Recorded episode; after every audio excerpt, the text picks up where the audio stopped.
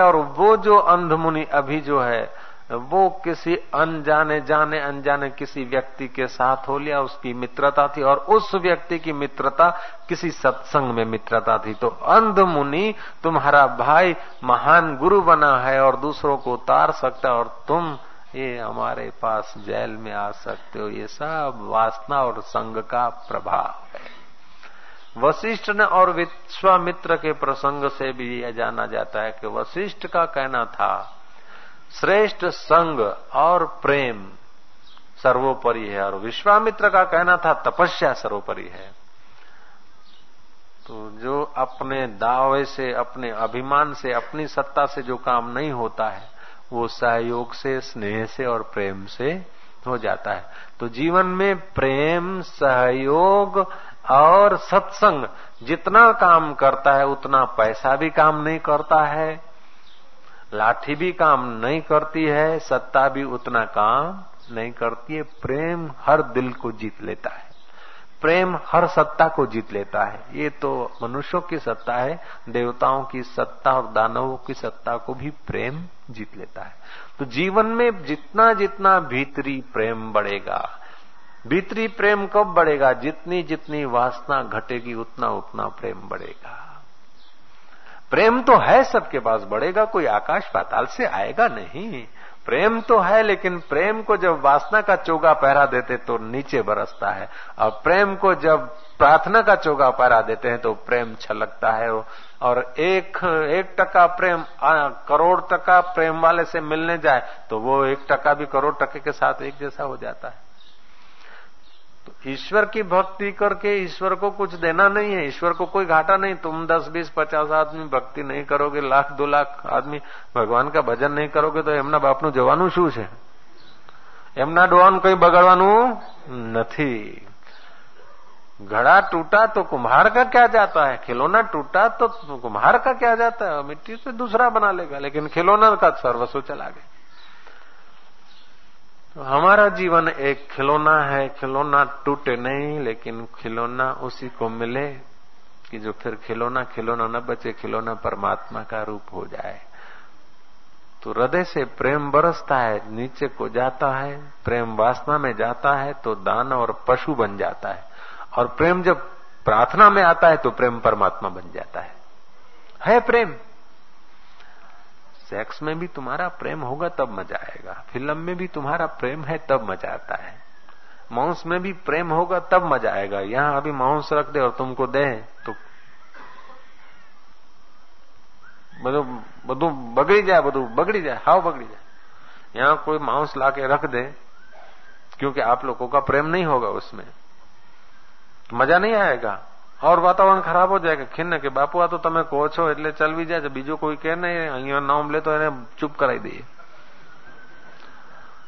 तो मांस में या शराब में सुख तो नहीं है लेकिन जिस व्यक्ति का प्रेम होता है तो जो प्रेम इन चीजों में बांटा जाता है तो वे चीजें जितनी हल्की है उतना हमें हल्का बनाया जाता है और वही प्रेम यदि ऊंचे के साथ लगाया जाता है तो जितना वो ऊंचा होता है ऐसा हमें ऊंचा बनाया देवी के साथ प्रेम लगाओ तो देवी की अपनी कैपेसिटी है।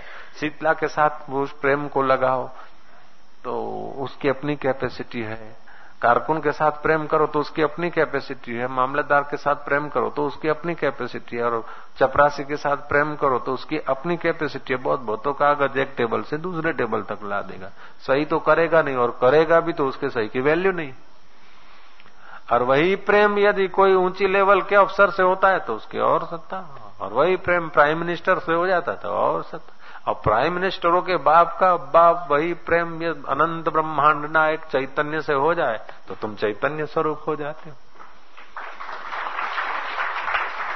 तो वो प्रेम कोई चैतन्य आकाश पाताल में बैठा है, वो ईश्वर के हाथ में और उस पे बैठा है, ऐसे नहीं। तुम ईश्वर को प्रेम करो या न करो, कम से कम अपने आप को तो प्रेम करो। अपने आप को तो प्रेम करो, तुम देह को प्रेम करते हो और देह के संबंधों को प्रेम करते हो, तुम अपने को दीनहीन मानोगे। ए भाई से सावटी बन जा, खबरदार थी जा। नहीं तो बस नहीं मिलेगा, प्रसाद छोड़ के जाएगा तो बस नहीं मिलता है। हाँ। मुंबई। प्रेम की बाहर के लोग कहने को आया तिम उगते न, अष्टावक्र कहते हैं। अब क्या बोला जाए? अधिक क्या कहें? उस सत्य के बारे में कुछ कहा नहीं जाता। कुछ कहा नहीं जाता कह कर भी पूरी गीता कह डाली। फिर भी अष्टावकर से पूछो कि आपने सब कह दिया, बोले, अभी तो शुरुआत नहीं की।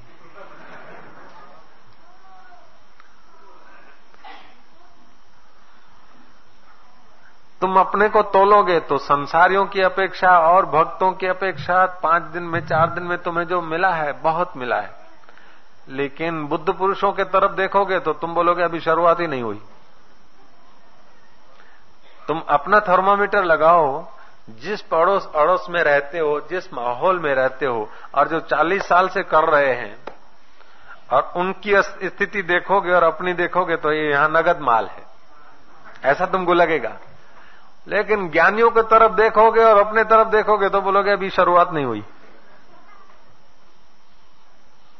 ओम ओम। ये अथा है। ये अगाध खजाना है। इसका कोई पार नहीं।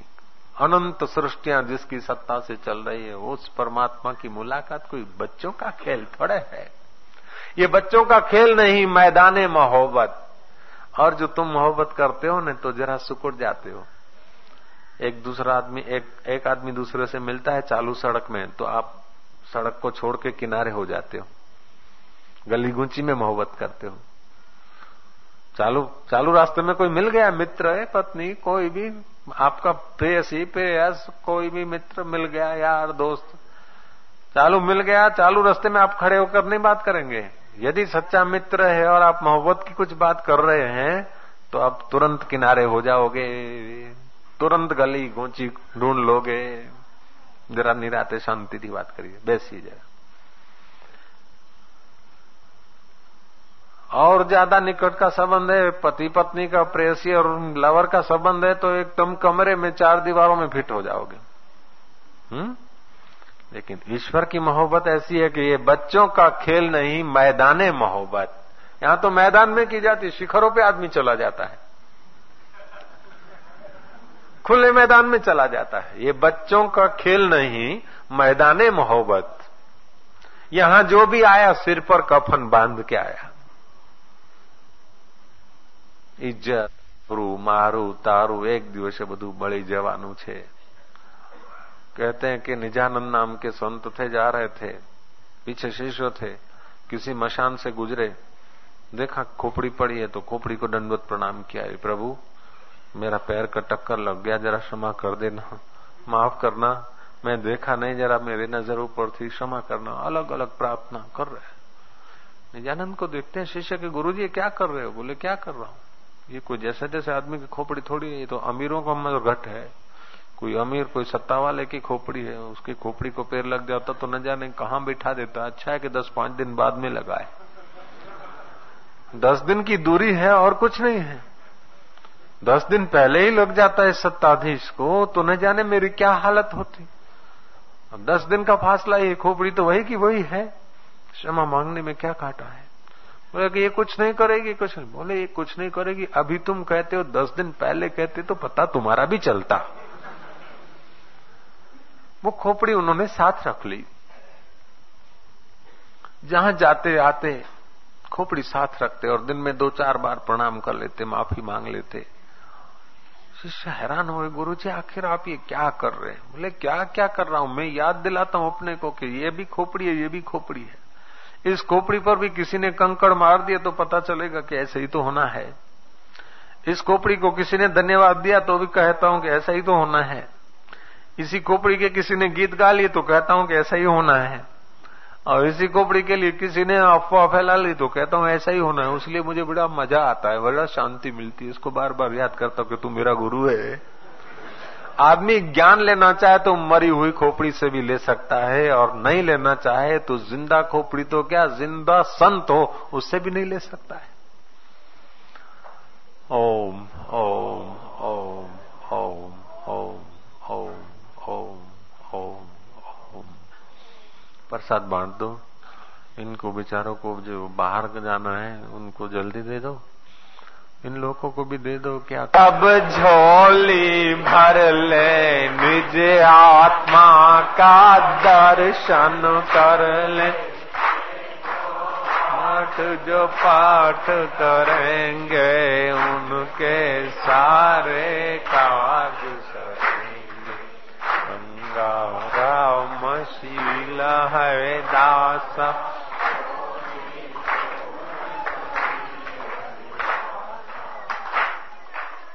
वो अपने आत्मा में शांत होने का अभ्यास नहीं करता। उनके सब अभ्यास व्यर्थ हो जाते हैं। फिर चाहे सीजर हो, चाहे सिकंदर हो, चाहे बोना बोनापार्ट हो और कोई मौन होने का, शांत होने का अभ्यास नहीं है। लड़ाई का अभ्यास है, कमाने का अभ्यास है, लेकिन ये सब अभ्यास है। जो शांत होते हैं, उनका अभ्यास योग में बदल जाता है। अभ्यास योग युक्ते न चेतसा नान्यगामी न। परम पुरुषम दिव्यम याति पार्थ अनुचिंत इसका अभ्यास अंतर्मुख होने का नहीं है। उसके कर्म सब व्यर्थ हो जाते हैं। सारा ज़िंदगी करेगा मजूरी। मृत्यु के झटके में सब बेकार। सारा पढ़ा पढ़ाया, लिखा लिखाया सब मृत्यु के झटके में समाप्त हो जाता है। यदि अंतर्मुख होने का अभ्यास करता है तो काम देता है। पूर्व जन्म का योगी मिलता है, लेकिन पूर्व जन्म का कोई डॉक्टर नहीं मिलता। कोई वकील नहीं मिलता। तो उनके डॉक्टर के वकील के सब अभ्यास जो है ना, ये बाहर के हैं। चुप होने के नहीं है, मौन होने के नहीं है। और जिन्होंने अंतर्मुख होने का अभ्यास किया है, उनका अभ्यास अभ्यास योग हो गया महावीर बैठते थे चुप और उनके शिष्यों में इतनी क्षमता थी। कि उनके मौन को भी वो पढ़ लेते थे।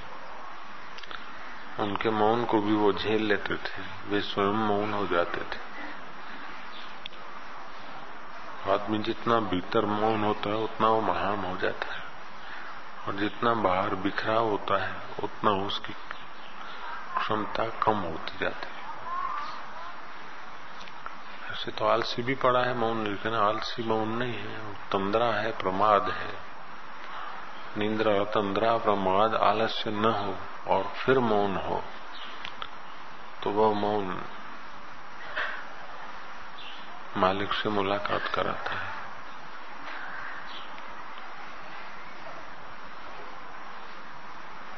कम बोलने में, न बोलने में, मौन रहने में फिर जो बोलोगे वो बहुत उपयोगी होगा।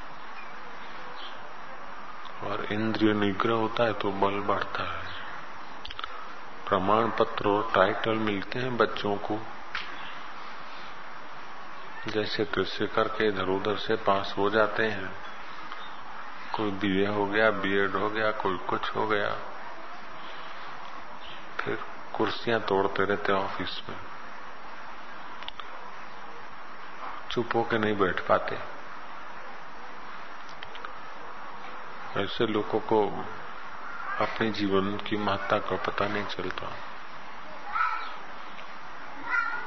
जो मौन हो जाते हैं, उनको अपने जीवन की गरिमा का पता चलता है।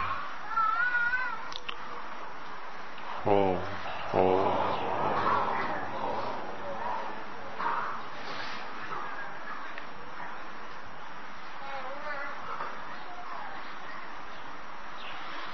आज तो इतवार था, लेकिन लगा नहीं कि इतवार था। चेटीचंद से भी लोग ज़्यादा थे। हाँ? चेटीचंद को जो थे ना, उससे भी लोग ज़्यादा थे आज थोड़े। हाँ। ख़बर का सेवादार खे की युद्धा माण्हू थी वेंदा चेटी तो चेटीचंड खां मधिक माण्हू थी।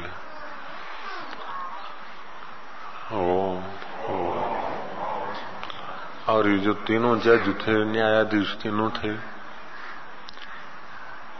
ब्राह्मण थे, एक मेहता और दो भट्ट। और वो जो कर्नल था, वो भी पांडित ब्राह्मण था। इनको कुछ संस्कार थे। इसीलिए समिति ने देखा कि चलो, साधु ब्राह्मण द्विजातीय अन्य लोगों को पुराने संस्कार होते हैं। तो ऐसे लोगों में कुछ आध्यात्मिकता, इसी बहाने शुरू में तो मोती भाई चौधरी आए थे ना तो अतिथि विशेष होकर आए थे, गादी में बैठे थे और हमारे साथ आके बैठे थे। अब जीवन जी उनकी योग्यता बढ़ती गई थी वो साधकों के साथ मिलते गए। अभी तो आते हैं, साधकों के साथ मिलके बैठते हैं। हम्म। कृष्ण भाई आए थे पहले गुरु जी के पास, हमारे साईं के पास।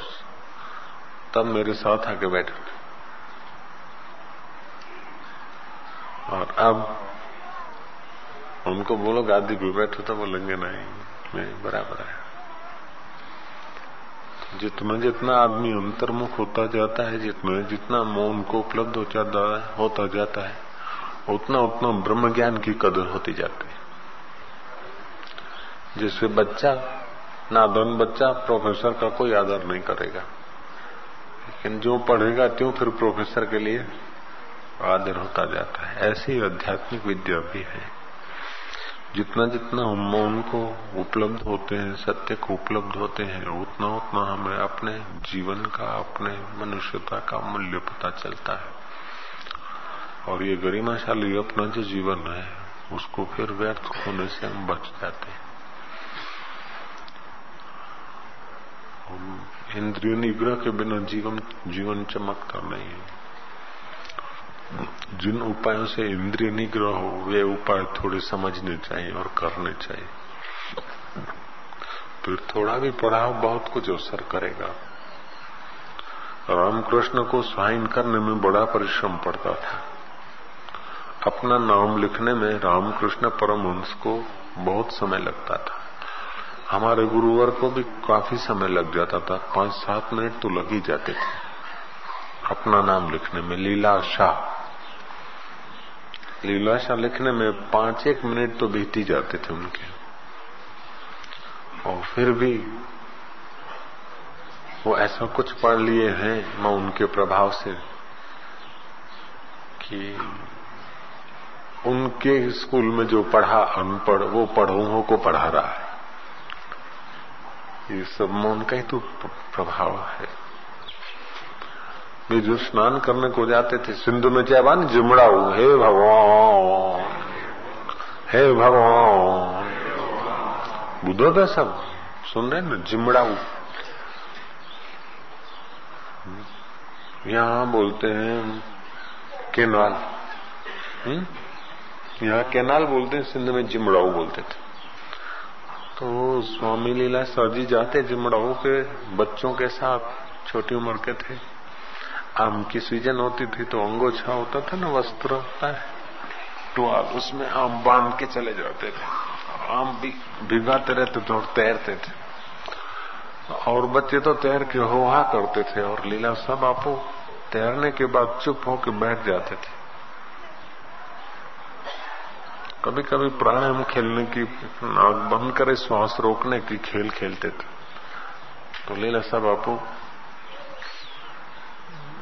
काफ़ी देर तक सांस रोक लेते थे। तो अजीब होता था कि ज़िंदगी कैसे और बचपन का खेल हुए, अगले जन्म की याद दिलाता है कि अगले जन्म का किया हुआ कुंभक है, अगले जन्म का किया हुआ मौन है, जो बचपन में चंचल बच्चों के साथ बैठकर भी वो एकाग्रता का अभ्यास कर रहे हैं। लीलासा बापू छोटी उम्र के थे तो उनके माँ बाप चल बसे। और प्राय देखा है, गया है, कि जो ज्ञानी पुरुष होने को होते हैं, जो बुद्ध पुरुष होते हैं, जो ब्रह्म ज्ञानी होते हैं, उनका बचपन बड़ा अटपटा होता है। बड़े झंझटों से गुजरते हैं, बड़े खतरों से गुजरते हैं। जैसे झूलेलाल थे तो उनके पिता उनको कोहर देते थे। कुल के धंधे के अनुसार कोहर बेच के आओ। छह साल छह साले जो रहा झूलेलाल लाल लाल साईं जंहिंखे पाण चऊं था। तेरह साल की उम्र तक पढ़े, सात साल में सब पढ़ लिए उन्होंने। आचार्य प्रभावित हो तेरह साल की उम्र के हुए तब घर आए। तो पिता ने और बच्चों के साथ भेज दिया कोहर बेचने के लिए। जैसे पड़ोसी के बच्चे जाते थे, कोहर मीन्स चौड़ा, कोहरों का थाल भर के भेज और बच्चों के तो जन्मों जन्मों का होगा रखना भटकना, और इनके कुछ संस्कार थे, ये दरिया किनारे चले जाते।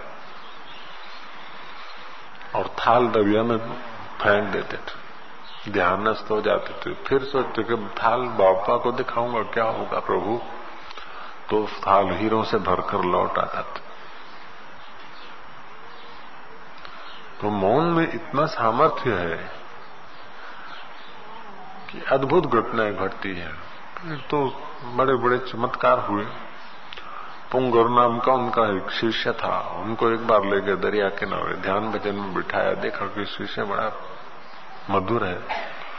बोले, अब तुझे राह से दिखाता हूँ, किसी को बताना नहीं। चल, अपने दरिया में चलते गुरु जी, दरिया में कैसे जाए बोले, तू मेरे पीछे पीछे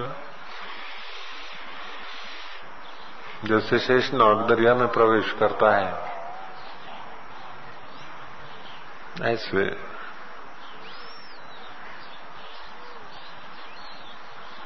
चले गए।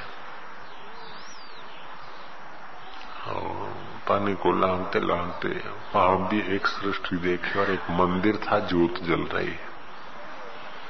उस मंदिर में प्रवेश किया। सात चीज़ें पड़ी थी।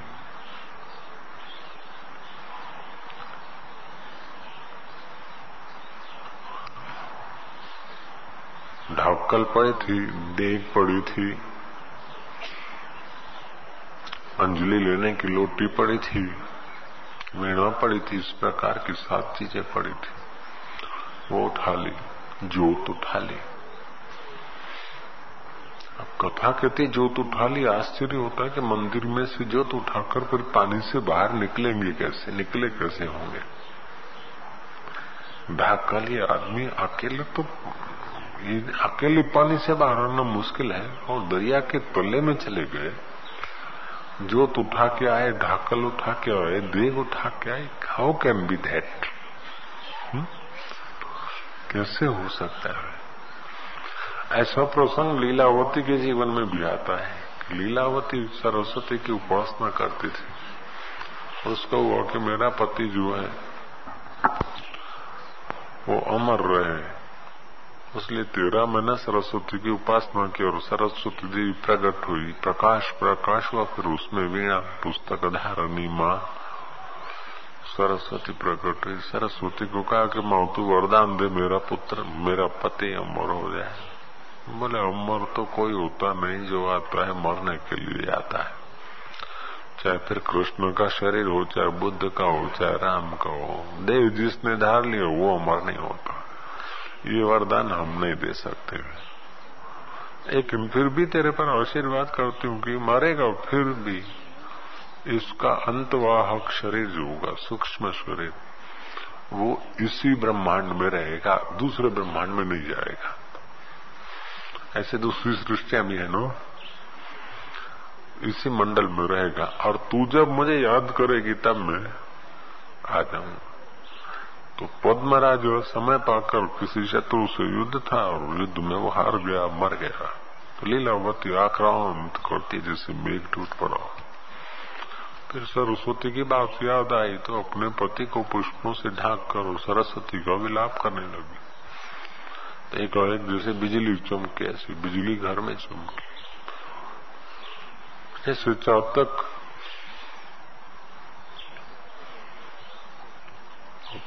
अपने पिया की आवाज़ सुनकर थोड़ी शांत होती, फिर मुलाकात नहीं होती तो फिर क्या चिल्लाती है? जैसे मछली को पानी का आश्वासन दो, फिर पानी से बाहर निकालो तो तड़पती है। ऐसे उसको विद्युत देखा, प्रकाश देखा तो जरा आश्वासन हुआ, फिर अदृश्य हो गया प्रकाश, फिर वो रोने लगी।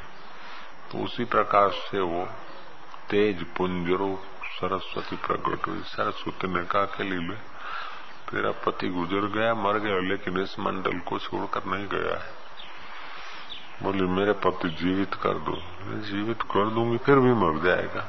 तू तेरी समझ को जीवित कर ले। ले ले, अब तू एक काम कर पद्मासन बाँध आचमन ले ले। थोड़ा ध्यान कर। लीलावती को ध्यान में बिठाया और ध्यान में बिठाते ही अपने योग बल से सरस्वती ने उसका अंतवाहक अतिवाहिक शरीर, जिसको सूक्ष्म शरीर कहते हैं, वो ले लिया। सरस्वती उड़ने लगी और उसके पीछे पीछे लीला भी रवाना हो गई। लांगते लांगते जहाँ सिद्धों की गम नहीं, ऐसे जगत में पहुँच गई। ये चार दिनों में कथा नहीं आई थी। और अभी बोलने का कोई प्लान भी नहीं था। लेकिन जैसे अधिकारी होते हैं वैसा निकलता जाता है। ओम ओम तो वो लीला घबराती थी कि आकाश में इतना पर्वतों को लांगते लांगते जो अंत अतिवाहिक शरीर होता है ना, उसको दीवाल विवाल कुछ अड़चन नहीं करती। वो तो पर्वत में भी घुस जाएगा, पर्वत के आर पार चला जाएगा जैसे आप घड़ा लेते ना, अथवा बस बस है तो बस के अंदर आकाश है। अब बस को भगाइए। तो आकाश उतना लेकर भागती थोड़े बस है बस के पत्रों को चीर कर आकाश निकल जाता है। अब घड़ा लेकर जाए तो घड़े का यहाँ का जो आकाश है, वो यहीं रह जाएगा। घड़ा जहाँ से पसार होगा, आकाश उसमें से पसार होता जाएगा। वह सूक्ष्म भूत है ना। इससे भी बहुत सूक्ष्म शरीर होता है।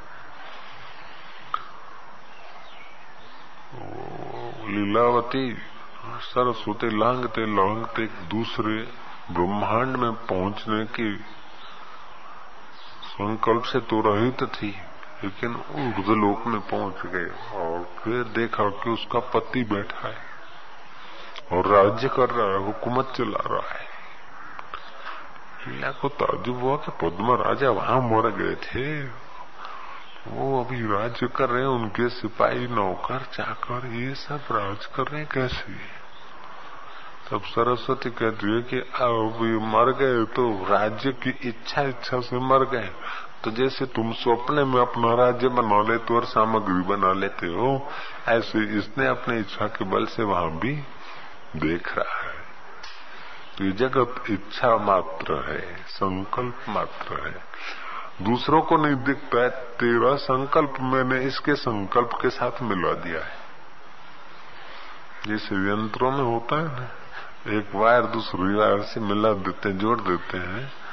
वीडियो की टीवी के साथ लाइन जोड़ देते हैं तो वीडियो में जो उतर रहा है, फ़िल्म में, मूवी में, वो टीवी में दिखता है उस समय।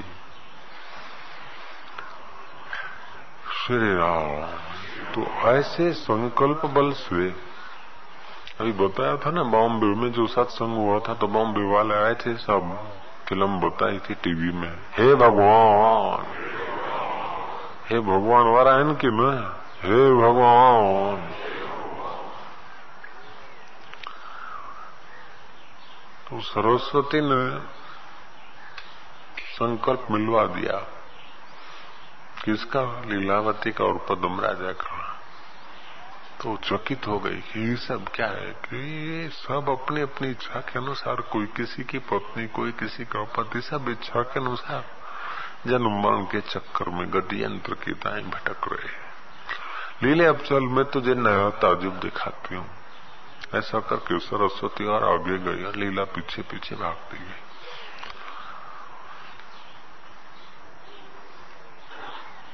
जैसे पुरुष और पुरुष की छाया साथ में चलती है, ऐसे ही सरस्वती के बल से, संकल्प बल से, लीलावती का भी चित्त वपू पीछे पीछे गया। इस ब्रह्मांड को लांग कर दूसरे ब्रह्मांड में पहुँची। और फिर नीचे उतरी। तो क्या देखती है कि सुंदर एक बस्ती है दूर दूर घर है। ऋषियों के आश्रम लग रहे हैं। और उस घर के ऊपर उतर कर अपने अतिवाहिक शरीर से, अंतवाहक शरीर से देखती है कि इस घर में बच्चे रो रहे हैं। सरस्वती उनको और नीचे उतारती है। देखते हैं कि ये तो पेड़ मेरा बोया हुआ है, ये तुलसी का गहरा तो मेरा लगाया हुआ है। लीला देखती है। और ये बच्चे तो मेरे हैं। अरे रो रहे हैं, ये क्या है? मैं क्या देखती हूँ? तब सरस्वती ने कहा कि तेरे पुत्र हैं, यहाँ तुम मर गए हो तो उसका पातक अभी उतरा नहीं। पातक होता ना, मरने सूतक पातक होता ना। हाँ तो ये पातक अभी उतरा नहीं है सूतक पातक अभी पूरा हुआ नहीं। और वहाँ तुमने साठ हज़ार वर्ष की आयुष भोग लिया। इस इस ब्रह्मांड में समय इस प्रकार गुजरता है। इस से तुम्हारे इस इस दिन में, ये तुम्हारा जो एक दिन है, एक रात है तो यहाँ एक रात है स्वप्न के दस मिनट में तुम्हारी चार रातें बीत जाती। स्वप्न में तुम्हारी पूरी आयुष्य हो जाती है। जैसे तुम्हारे बाहर के जगत के तीन घंटे लेकिन फ़िल्म देखते हो तो कोई बच्चा पैदा हुआ, बड़ा हुआ, गुंडा हुआ, डाका डाला, पकड़ाया, मारा चोड़ा ये, वो, जेल गया, फिर सुधर गया, सज्जन बन गया, समाज सेवी बन गया और अंत में वो भक्त बन गया। भगवान के पार्षदों के साथ परलोक चला गया। हुआ तो तीन घंटे में पूरी फ़िल्म। तो फ़िल्म, जब देखते हैं तो फ़िल्म का संसार अपना है। ऐसे हम स्वप्न देखते हैं तो स्वप्न का संसार अपना है। बैठे बैठे जो का कहते और मनोराज देखते हैं तो मनोराज का टाइम अपना है। तो देश और काल भी सापेक्ष है। दृष्टा की जैसी जैसी अपेक्षा होती है। तुम्हारा जो एक साल है, वो देवताओं के लिए कुछ नहीं है। तुम्हारा जो एक जीवन है, वो ब्रह्मा जी के लिए कुछ नहीं, एक पल का भी नहीं चार अरब और बत्तीस करोड़ वर्ष बीतते हैं तो ब्रह्मा जी का एक दिन होता है।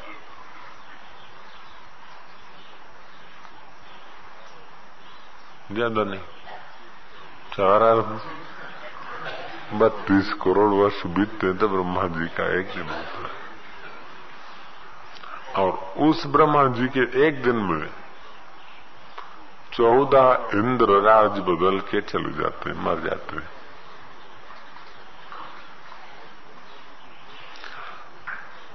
तो अब ब्रह्मा जी के एक दिन के आगे तुम्हारे चार चार? चार अरब, चार युग नहीं चार अरब और बत्तीस करोड़ वर्ष। ब्रह्मा जी का एक दिन, बारह घंटा ब्रह्मा जी का।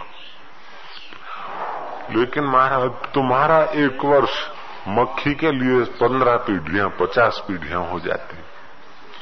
मच्छर के लिए और तुम्हारा एक दिन बैक्टीरिया के लिए चार अरब वर्ष हो गए। होते कि नहीं होते? बैक्टीरिया मरते हैं, जन्मते, कितनी बार जन्म ले लेते तो हर जीव का, हर स्थान का अपना अपना काल का भी धर्म है। तो ये देश और काल जिस चैतन्य सत्ता से दिखता है, वो परमात्मा स्वर है, देश और काल मन की कल्पना से भासता है।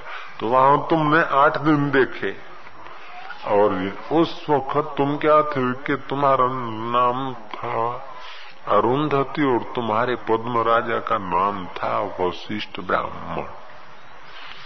वशिष्ठ ब्राह्मण और अरुंधति नाम की ब्राह्मण ब्राह्मणिया तप करते थे, तप करते करते एक राजा की सवारी जा रही थी। राजा की सवारी देखकर पति पत्नी को हुआ कि ये कितना मज़ा लेते हैं। अपने राजा होते तो कितना अच्छा। तो उस चिंतन चिंतन में दोनों वाड़ा फुर्ती मर गए, साल दो साल इधर उधर होकर।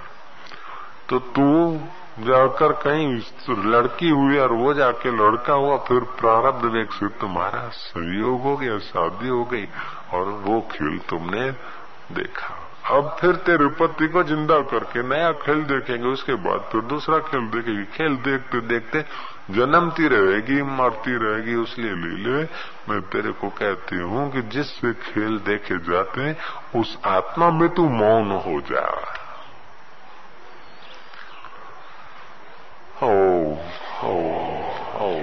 भृगु ऋषि के पुत्र शुक शुक्राचार्य भृगु ऋषि के पुत्र भृगु की सेवा करते थे भृगु समाधि में बैठ जाते थे तो बाकी का समय वे भी थोड़ा ध्यान भजन में बैठ जाते थे वो अत्यंत मूड भी नहीं थे और ज्ञानी भी नहीं थे बीच में ही लोरे खा रहे थे झूल रहे थे बॉर्डर पे थे तो ध्यान ध्यान में उन्होंने देखा अप्सरा। विश्वास विश्वाची हाँ? विश्वासी नहीं, विश्वाची। विश्वाची अप्सरा को देखा। ज्ञानी होते तो वासना न उठती, और अज्ञानी होते तो देख भी नहीं सकते। आगे इस वातावरण में भी अनंत अनंत जीव है हमारे ये शिव नेत्र खुला नहीं, उसलिए हम लोगों को नहीं देखते हैं। जैसे इस वातावरण में टीवी के, रेडियो के व्यवसाय हैं, हमारे पास वो टीवी, रेडियो के मशीन नहीं है तो व्यवसाय होते हुए और कान होते हुए भी हम लोग नहीं सुन रहे क्योंकि माध्यम नहीं है। ऐसी देखने की चेतना हमारे पास है और देखने की चीज़ भी है, बीच का माध्यम हमारा खुला। नहीं उसलिए सूक्ष्म जगत के लोगों को हम नहीं देख सकते। साधना करते करते वो भी दिखते हैं। इसीलिए साधक बोलते हैं कि, साई, मैंने देखा एक दिया जा रहा है। मैंने देखा एक आदमी बस ऐसा तेजोमय जा रहा था। मैंने देखा कोई अति सुंदर स्त्री आ रही है। तो ये सब सूक्ष्म जगत का है। अतिवाहिक शरीर से जब आते आते वो होता है। वे लोग जब संकल्प करे तो आप भी देख सकते हैं। अब सूक्ष्म आत्मा कोई संकल्प करे कि हमें देखे तो हम लोग सब देख सकते हैं उन्हें। वरना नहीं। और न तो एक हम भी इतने सूक्ष्म हो जाए कि उनको देख सके। इतने सूक्ष्म हमारी वृत्ति हो जाए, उनको देखा फिर भी क्या? ऐसे ही देख रहे हो अमेरिका को, उसको, जर्मन को, जापान को, मुंबई को, दिल्ली को, बड़ौदा को देख रहे हैं।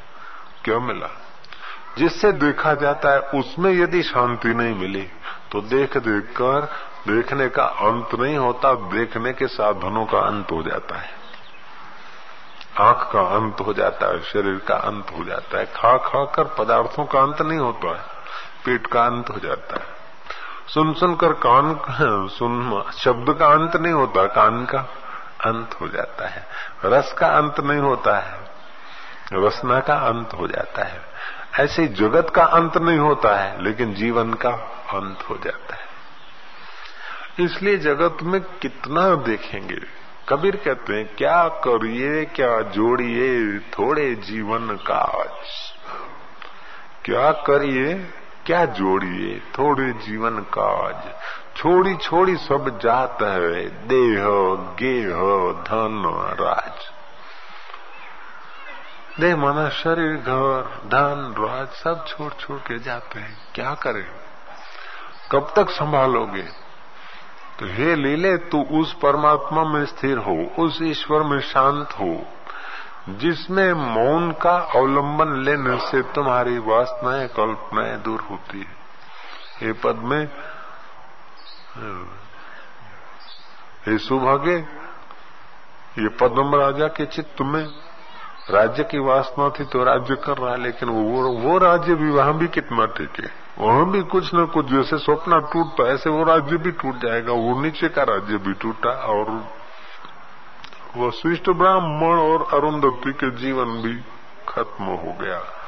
तो इस जगत में कोई शाश्वत रहने वाला तत्व नहीं है, जिसकी तुम इच्छा करके रोती रहो। हम लोगों के शरीर भी सदा नहीं रहते तो तुम्हारे पति का शरीर क्या सदा रहेगा? जो परमात्मा सदा है, जिसमें ऐसे शरीर पैदा हो हो के लीन हो जाते हैं, उस सदा रहने वाले अपने चेतन तत्व को तो जान ले।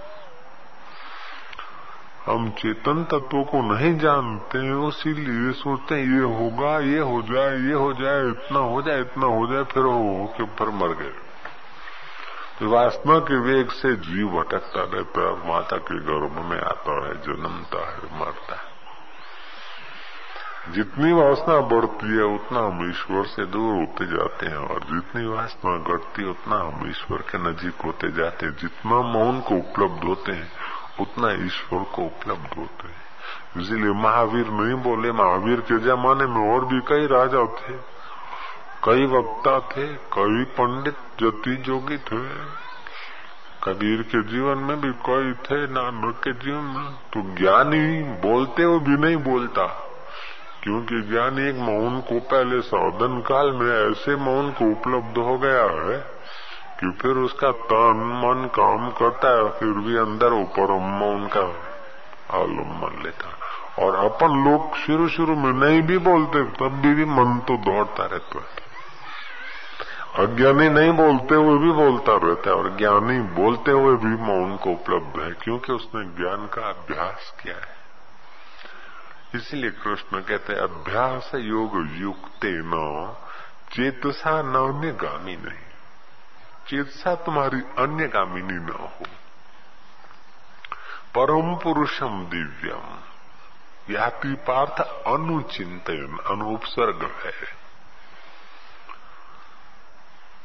उस परम पुरुष दिव्य का चिंतन करो। बमरी का चिंतन कीड़ा करता है तो बमरी हो जाता है। ऐसे ही तुम परम पुरुष का चिंतन करो तो परम पुरुष हो जाते हो।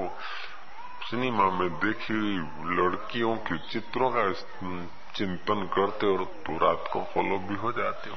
चिंतन का इतना प्रभाव पड़ता है। मन का प्रभाव तन पर पड़ता है। तो जैसा तुम चिंतन करते हो, ऐसा घट सकता है। तो तुम चिंतन परम पुरुष का करो तो तुम्हारे शरीर में परम पुरुष तत्व आएगा। यही तो कारण है कि महावीर को, नानक को, कबीर को लोग आदर की निगाह से देखते उन उस जमाने में भी तो और राजा थे। और उस जमाने में राजाओं को बड़ा डिम डिम रहा होगा। कबीर, नानक को तो कोई साधारण आदमी समझते थे लोग। फिर भी परम पुरुष दिव्य सत्य में ठहरे थे तो राजा कौन से थे, कहाँ थे, कोई पता नहीं, और कबीर और नानक मर हो गए। लोग कीर्ति के लिए दिन रात परिश्रम करते हैं शाश्वत रहने के लिए। लेकिन समझते नहीं कि नश्वर कभी शाश्वत रहता नहीं, वो शाश्वत में ठहर जाए तो फिर उनका शरीर नाश हो जाए, फिर भी उनकी कीर्ति शाश्वत हो जाती है। शाश्वत में ठहरने के लिए मौन। ब्रह्मचर्य ब्रह्मचर्य बड़ा बल है। चाहे सामाजिक कार्यकर्ता हो, चाहे धार्मिक व्यक्ति हो, चाहे योगी हो, चाहे तपस्वी हो। वीरनाश सर्वनाश। बिंदु की रक्षा केवस ने सब रक्षा कर लिया। तो ऐसे चित्र, ऐसे नावल, ऐसे व्यक्तियों जो हो गया हो गया। समय गया, वो गया। अब, अभी जो बचा है, उसको भी यदि संयम से जीवन को थोड़ा बचा लोगे तो अंत में ठीक हो जाएगा। नहीं तो फिर बुढ़ापे में बड़ा पश्चाताप होता है। श्री राम। जो गया, सो गई गई, सो गई। कहते ना, जो बैल गई, जो बात गई, सो गई। राख रही को। एक फकीर था, जवान फकीर था, टांग पे टांग चढ़ाए बैठा था। गाँव में कोई नई नई शादी हुई थी, दो दिन, चार दिन पहले वो लड़की पानी भरने को जा रही थी। आगे देरानी थी और पीछे नलन थी और बीच में बहू जी थी। फकीर बैठा था पेड़ के नीचे। फकीर कहे, जा रहा है, क्या है? क्या बात है? अगली भी कुछ नहीं, पिछली भी कुछ नहीं। भले हरी है, बिचली। वो घबराई, धीरानी और नरन घबराई। ये कहे जा रहा है, अगली भी कुछ नहीं, पिछली भी कुछ नहीं, बलिहारी है बिचली। पानी भर के जल्दी जल्दी गई, जाके गाँव में खबर कर दी पति को ससुर सासू ससुरा को गाँव के लोग ले आए, कोई डंडा, कोई कुछ कोई कुछ। फकीर तो अलमस्त था, कहे जा रहा है, वो लोग आ रहे हैं, फिर भी फकीर कहे जा रहा है कि अगली भी कुछ नहीं, पिछली भी कुछ नहीं, बलिहारी, बिचली। तो जिसकी पत्नी थी, उसने कहा कि ये क्या बोलते हो? बोले, हरी बिचली हो हमारी पत्नी के ऊपर ऐसी बुरी नज़र करते हो? बोले, वो तुम्हारी कैसे हो? तो सबकी है। फकीर ने सबकी कैसे हो? तो मेरी है। बोले, नहीं नहीं बिचली तो सबकी है। बिचली सबकी है? बोले, नहीं, बिचली मेरी पत्नी थी। तो बोला, पागल हुए हो। ऐसा कर देंगे, वैसा कर देंगे। वो डांटते रहे, लेकिन फकीर निर्भीक था, क्योंकि उसने बिचली को संभाला था। उसने बिचली को संभाला था, उसलिए निर्भय था। तो भीड़ के आदमी को इस समझदार ने देखा कि मौन भी है, निर्भय भी और प्रसन्न भी है। इसके दिल में पाप नहीं होगा। पाप के विकारों से कोई देखेगा तो कांपता। यदि पाप शेष ने बोला होता तो इसके अंदर कंपन छूटता। है इसके अंदर कोई न कोई सच्चाई बोले, बाबा जी, बिचली तुम्हारी कैसे शादी तो ये करके आया। बोले, वो शादी से थोड़े आती है, वो भगवान साथ में ही दे देता है। बिचली तो। बोले, कैसे? बोले, अगली उम्र भी कुछ नहीं, पिछली उम्र भी कुछ नहीं। अगली शुरू की ज़िंदगी भी मार पीट खाते अज्ञानता में जो थप्पड़े खाते खाते बड़े हो गए। और पिछली शरीर की बीमारी और रोग को याद करते करते मरना है। पिछली व्यवस्था है। चाहे तो योग कर ले और परमात्मा होके पूजा जाए। चाहे तो फिर वो चामड़ा चाट चाट के, चूस चूस के और चित्र देख देख के फॉलो हो के नाश हो जाए। मर्ज़ी उसी की है। अगली भी कुछ नहीं, पिछली भी कुछ नहीं बलिहारी है, बिचली है। इतना मंत्र याद करेंगे। आपका भजन हम याद करेंगे और हमारा सूत्र आप लोग याद करेंगे। ठीक है ना? सब लोग याद करेंगे ना? अगली भी कुछ नहीं, पिछली भी और बिचली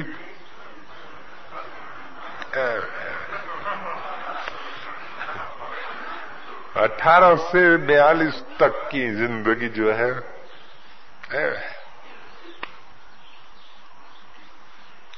तो बिजली का ठीक ठीक जो सदुपयोग करता है ना, उसकी पिछली भी ठीक हो जाती है। बिजली का जो ठीक ठीक उपयोग करे तो उसकी पिछली भी ठीक हो जाती और मुंबई के साधक आए थे कि स्वामी आप तो मुंबई में एक बार आके गए, अब हम तीसरी, चौथी बार आए इधर। अब मैंने नामदान लिया, अब मैं वो कैप्सूल वेप्सूल मांस मच्छी तो छोड़ दिया हम लोगों ने। लेकिन वो मच्छी के तेल के कैप्सूल वेप्सूल कुछ बनते और विटामिन होती आती नहीं आँखों के लिए। तो क्या किया तो ये मच्छी के तेल के कैप्सूल क्यों खाता? बोले, आँखों की नज़र में। उम्र कितनी हुई? बोले, सही बुढ़ापा है। मैं क्या कितनी उम्र बोले, चालीस। चालीस में बुढ़ापा, हम तो बयालीस में तो भी मछली का तेल नहीं खाते। बोले आपकी हाँ बिचली संभालिए सीधी बात ये है। हमने बिचली संभाली और उसने बिचली रखड़ा दी। ओम ओम ओम ओम तो जो बिचली ज़िंदगी को संभाल लेता है, संयम कर लेता है, ब्रह्मचर्य पालता है, ब्रह्म में मन विचरण करे तो इंद्रियों का जितना जितना दुरुपयोग करता है, जिस इंद्री का जितना ज़्यादा दुरुपयोग, उतना जल्दी कमज़ोर हो जाती है, और फिर वारसागत भी होता है। वारसागत को भी रोका जा सकता है जो दुरुपयोग हुआ, वो भी भूला जा सकता है। यदि अभी भी चेत जाए तो आदमी बहुत बहुत हो सकता है। ब्रह्मचर्य पालने वाले व्यक्ति के कंठ में आकर्षण होता है। उसकी वाणी में आकर्षण होता है। मेरा लेक्चर कितना भी जोरदार हो कोटेशन कितने भी बढ़िया हो, लेकिन मेरे कोटेशनों के पीछे, कहानियों के पीछे यदि मेरी साधना नहीं है, मेरा संयम नहीं है तो आपको मज़ा नहीं आएगा, आप उग जाएँगे। मेरे पास टूटी फूटी ग्रामरिकल भाषा है नहीं मेरे पास भाषा नहीं है, भाषा का कोष नहीं है। टूटी फूटी बोलता हूँ संयम है और भीतर मौन है। मौन की बात का बोला हुआ है तो मेरी वाणी शास्त्र बन जाएगी।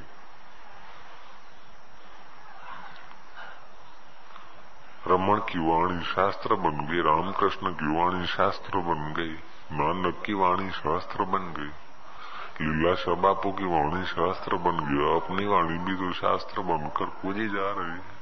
छह लाख पुस्तक बन गए उसके प्रति तो ये ये जीव का प्रभाव नहीं है। शब्दों का शब्द तो और भी मिल जाएँगे वैसे। उससे बढ़िया शब्द मिल जाएँगे। लेकिन शब्द जहाँ से उठते हैं, वहाँ यदि तुम्हारा मन थोड़ा शांत हो, फिर यदि शब्द उठे तो बड़ा प्रभाव करते लेकिन शब्द प्रभावशाली हो उसलिए भी हमें साधना नहीं करनी है। हमारा समग्र जीवन, जन्म मरण के चक्करों से बचकर अत्यंत परम ओज को उपलब्ध हो जाए। इसलिए हमको ब्रह्मचर्य व्रत का पालन, आँखों का ब्रह्मचर्य, पाँचों इंद्रियों का संयम, अनुचिंतन करने से होता है। हम अच्छा चिंतन नहीं करेंगे, न तो बुरा चिंतन हो जाएगा। राम का चिंतन नहीं करेंगे तो काम को हो ही जाएगा? राम तत्व को नहीं देखेंगे तो काम तत्व दिखेगा ही। इसलिए हमारा चिंतन कैसा है? जैसा हमारा चिंतन है, ऐसे हम हो जाते हैं। कोई आदमी नेता के पास जाता है, भीड़ में जाता है, नेताओं को मानता रहता है, नेताओं की सभा अटेंड करता है तो समझ लेना कि उनके अंदर नेता होने की वासना छुपी है। और नेता तो नहीं हो पाता है फिर भी उसकी सभा में जाता है। जिस जिस व्यक्ति को तुम ज़्यादा मान देते हो, तुम्हारे अंदर, तुम्हारे मन में वो हिस्सा छुपा हुआ है। तुम धनवानों का आदर करते हो तो समझ लो कि तुम्हारे अंदर धन की लालसा है। अब वो तुम्हारे पास धन नहीं है तो कोई खैर, धनवान के साथ तो बोलने कम से कम उसका भ्रम देखकर, उस धनवान को प्रेम देकर भी कुछ थोड़ा एहसास होता है।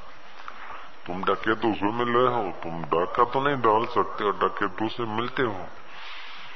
भाई बंदी करते हो, डके तो गुरु से भी मिलते हैं, लेकिन गुरु भाई बंदी नहीं करता, गुरु शिष्य का नाता होता है।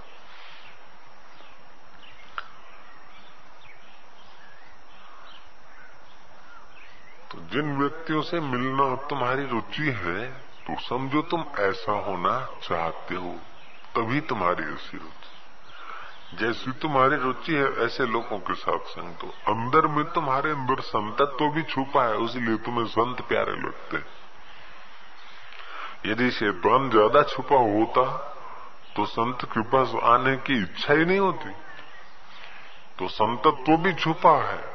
और भी कुछ छुपा है, लेकिन सब प्रकार का जैसे पृथ्वी में हर प्रकार का रस छुपा है, जैसा बीज डालो, ऐसा वहाँ से रस प्रकट होता है। ऐसे अनंत अनंत तुम्हारे अचेतन मन में पड़ा है। जैसा संस्कार डालते हो, जैसा संयोग होता है, वो विकसित हो जाता है, बाकी का शोषित हो जाता है। एक वृक्ष, एक पौधा डाल दो फिर वो पौधे को वृक्ष होने दो तो उसके इर्द गिर्द बाकी के वृक्ष नहीं होंगे, बाकी के पौधे नहीं होंगे, क्योंकि वो एनर्जी उसमें आ जाएगी। ऐसे तुम एक सत्संग रूपी वट वृक्ष को डाल दो, जो मोक्ष रूपी फल देवे तो फिर कुसंग रूपी छोटे मोटे पेड़ पौधे नहीं होते बाहुबली नहीं होते। और यदि वो वट वृक्ष नहीं डाला तो फिर बाबू